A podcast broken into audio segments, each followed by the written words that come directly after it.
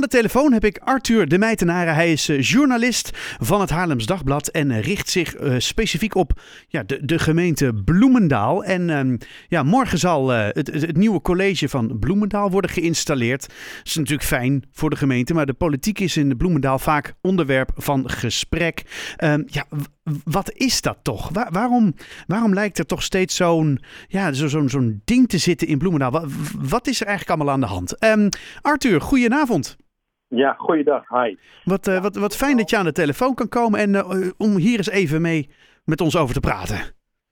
Ja, het college wat geïnstalleerd gaat worden, dat is van de VVD, dat is van D66 en van de Partij van de Arbeid. En dat is eigenlijk een grote verrassing. Ja. Omdat na de verkiezingen van 16 maart was eerst ook wel de VVD natuurlijk in beeld als collegepartner. Dat is altijd de grootste partij in Bloemendaal. Maar die kreeg ruzie met vooral D66 en GroenLinks, de andere coalitiepartners.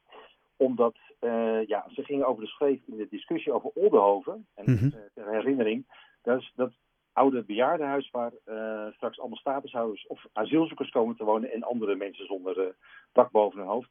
En de VVD lag eruit op dat moment. Ja, dat was heel verrassend, want voor het eerst sinds de Tweede Wereldoorlog zou de VVD niet in het college komen van Bloemendaal.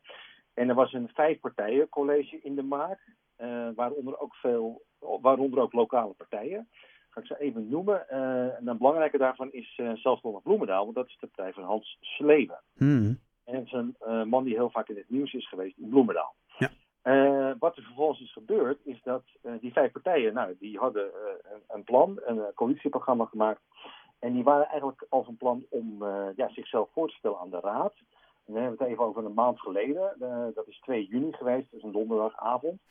En dan zou het college worden voorgesteld aan de gemeenteraad. Maar opeens, als een duveltje uit de doos gebeurt, is heel iets raars.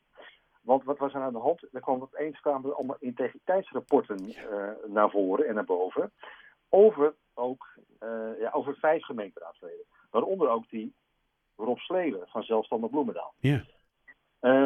Dat was een koude douche voor die mensen en voor de hele raad. Want daarin werd geconstateerd door een integriteitscommissie. Je moet je voorstellen dat die zelf is ingesteld door de gemeenteraad. En dat maakt de politiek van Bloemendaal ook heel lastig. Want in de vorige gemeenteraadsperiode, dus tot maart, was het doen van integriteitsmeldingen, dat was een beetje politiek bedrijf in Bloemendaal.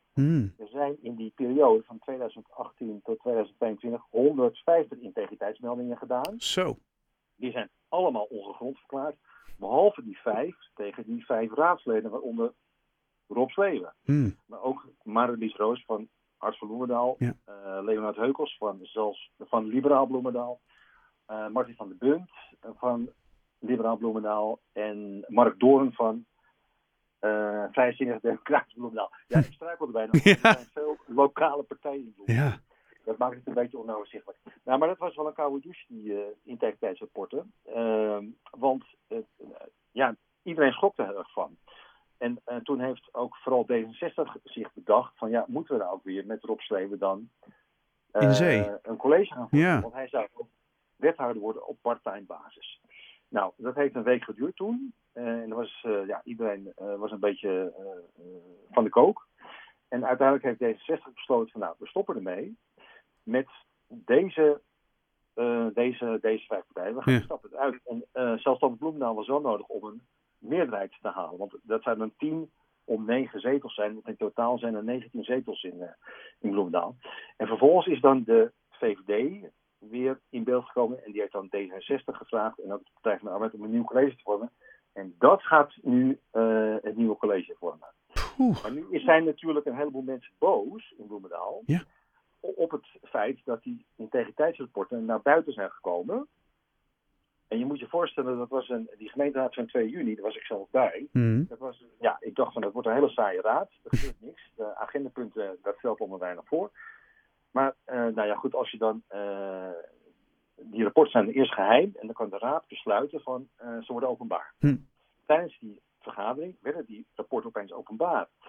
En kon ik zelf ook lezen van wat er aan de hand was. Nou ja, toen stond ik wel met mijn oren te klapperen. Ik denk van Jezus, wat staat hier allemaal in? Want die aantijgingen die worden gedaan, of de constatering moet ik beter zeggen, van de integriteit commissie, die zijn best wel heftig.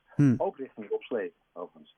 Want rode draad in wat ze dan hebben misdaan, is dat lekken. Nou ja, goed, dat is een beetje dubbel van mij, want ik ben journalist. Ik ben altijd heel erg blij als mensen lekken vanuit de politiek. Mm. Maar er werd geconstateerd van, ze hebben gelekt. Dat is één ding. Maar bijvoorbeeld ook Rob Sleven had, die erkende die commissie niet. Mm. En dat wordt dan door die commissie genoemd als ondemocratisch en ondermijnend. Yeah. En dat is ook de reden dat D66 heeft gezegd van, nou, we stoppen ermee met Sleven. Yeah. En met Zelfstandig Bloemendaal. Nou ja, nu is de grote vraag die voor ligt, volgens mij, is van waarom... En daar speelt het college een rol en ook burgemeester Roest. Nou ja, dat wou ik vragen inderdaad. Welke rol heeft Roest hierin eigenlijk? Nou ja, dat is... kijk, die datum is heel belangrijk. Want op het moment dat je denkt wethouder te worden... Mm-hmm. Want iedereen was bij wijze van spreken al naar de kapper geweest voor de foto. Zijn mooiste pak aan. Dat is al afgesproken. Zijn mooiste pak aan. Komt dat naar buiten? Waarom niet een maand later of waarom niet in september? Want die meldingen... het is best een ingewikkeld verhaal, dat besef ik. We schrijven mee. Die tijdsmelding, die waren al in juni 2020. Dus 2 jaar geleden. Oh. En nu poppen die naar boven. Nu worden ze openbaar gemaakt. Nu worden ze openbaar gemaakt door de raad zelf. Maar als het 2 maanden later was geweest, bijvoorbeeld in september of in augustus... dan had het college met ook Rob Sleven erin, had er al gezeten. Hmm.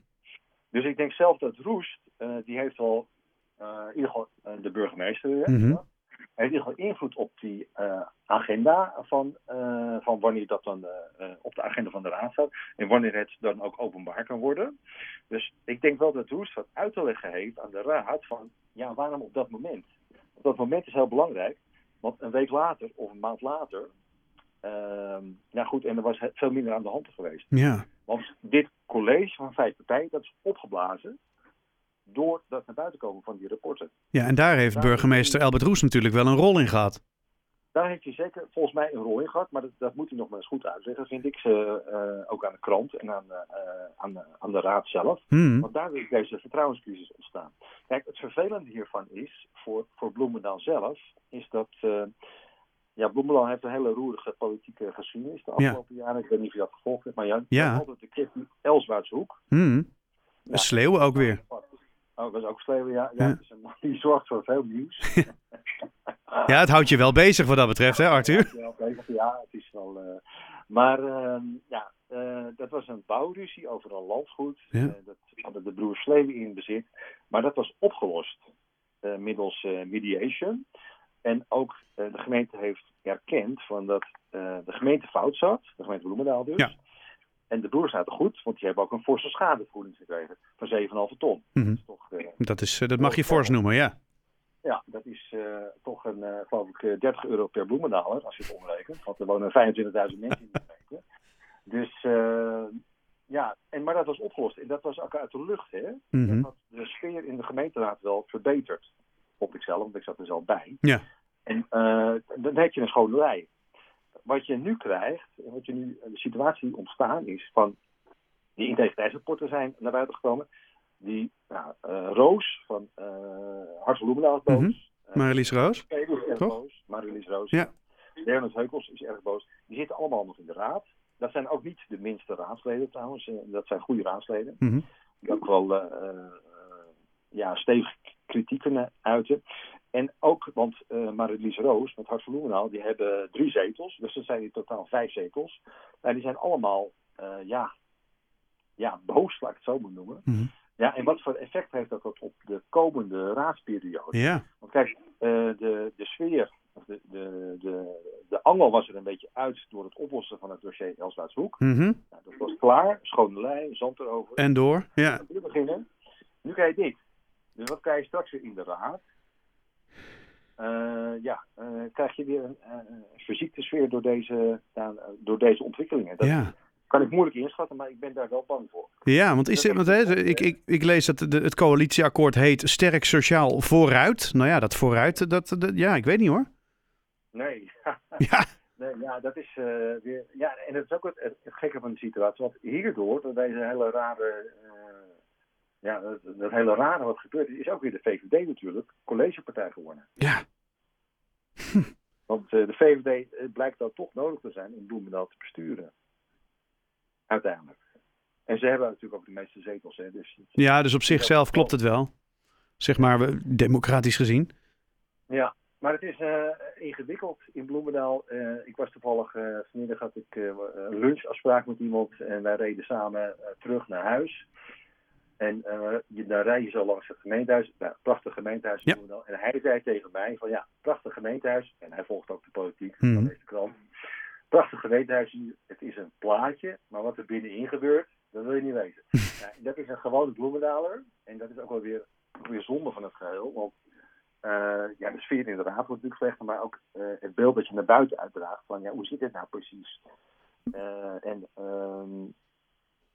Is er iemand in het pak genaaid hier? Hè? Dat is echt een vraag. Ja, het is misschien een gewetensvraag en misschien helemaal geen antwoord op te geven. Maar wat zou er nou moeten gebeuren om aan deze, dit gedoe, voor eens en voor altijd gewoon een einde te maken? Ja, dat vind ik ook wel een lastige vraag om te beantwoorden. Ik denk dat een belangrijk ding is dat, het valt mij op, in Bloemendaal wordt vaak op persoon gespeeld. Ah ja. En dan gaat het over personen. En dat is nu weer heel erg het geval hè, met die integriteitsmelding. Ja. Bijvoorbeeld, hè, want wat ik al eerder zei, van de 150 integriteitsmeldingen in 4 jaar. Dat is, daar is Bloemendaal wereldkampioen mee. En die kwamen overigens vooral van de lokale partijen af, hè, moet ik ook even op zeggen. Maar je moet stoppen als raadslid om te spelen op de persoon. Je moet het meer hebben over de zaak. Kijk, Bloemendaal is niet zo heel erg veel aan de hand qua bestuur. Want het is natuurlijk een hele keurige gemeente waar iedereen woont. En alle perkjes zijn aangeharkt, dus er hoeft niet zoveel te gebeuren. Maar richt je meer op de zaak en minder op de persoon. Als je dat zou doen als gemeenteraad weet, en ja, dat zou wel heel sterk verbeteren. Ja. Nou ja, jij houdt je in ieder geval op journalistiek vlak nog altijd bezig met de gemeente Bloemendaal. Dat doe jij voor het Haarlems Dagblad. En ik kan me wel voorstellen dat het een interessante portefeuille is. Ja, het is zeker heel interessant. En ook af en toe, dan begrijp ik het zelf ook niet meer. Ik denk van, Nee, zoals met wat ik zei over die integriteits... Ja, die vergadering waar je bij zat. Ik denk van... Verrassing. Het stond op de agenda, maar als geheim stuk. Nou, dus als je het over wegwezen, je mag er terugkomen als het klaar is. Maar nu was het. Het werd openbaar klaar, dus je kon alles lezen. Dat is wel verrassend, ja. Dus dat maakt het wel boeiend, ja. Er gebeurt wel wat. Ja, nou, dat kun je wel zeggen. En zo heel soms hebben wij dan ook weer even uitleg nodig natuurlijk. En heel fijn dat je die ons even hebt gegeven. Arthur de Mijtenaere, journalist vanuit het Haarlems Dagblad. En dan inderdaad voor de portefeuille Bloemendaal. Alles natuurlijk ook daarin terug te lezen. Arthur, dank je wel voor je duiding. En mochten we je nog een keer nodig hebben, mogen we je bellen? Ja, dat is goed. All right. Wens ik je een hele fijne avond. Hey, tot kijken. Hoi, hoi. Hoi.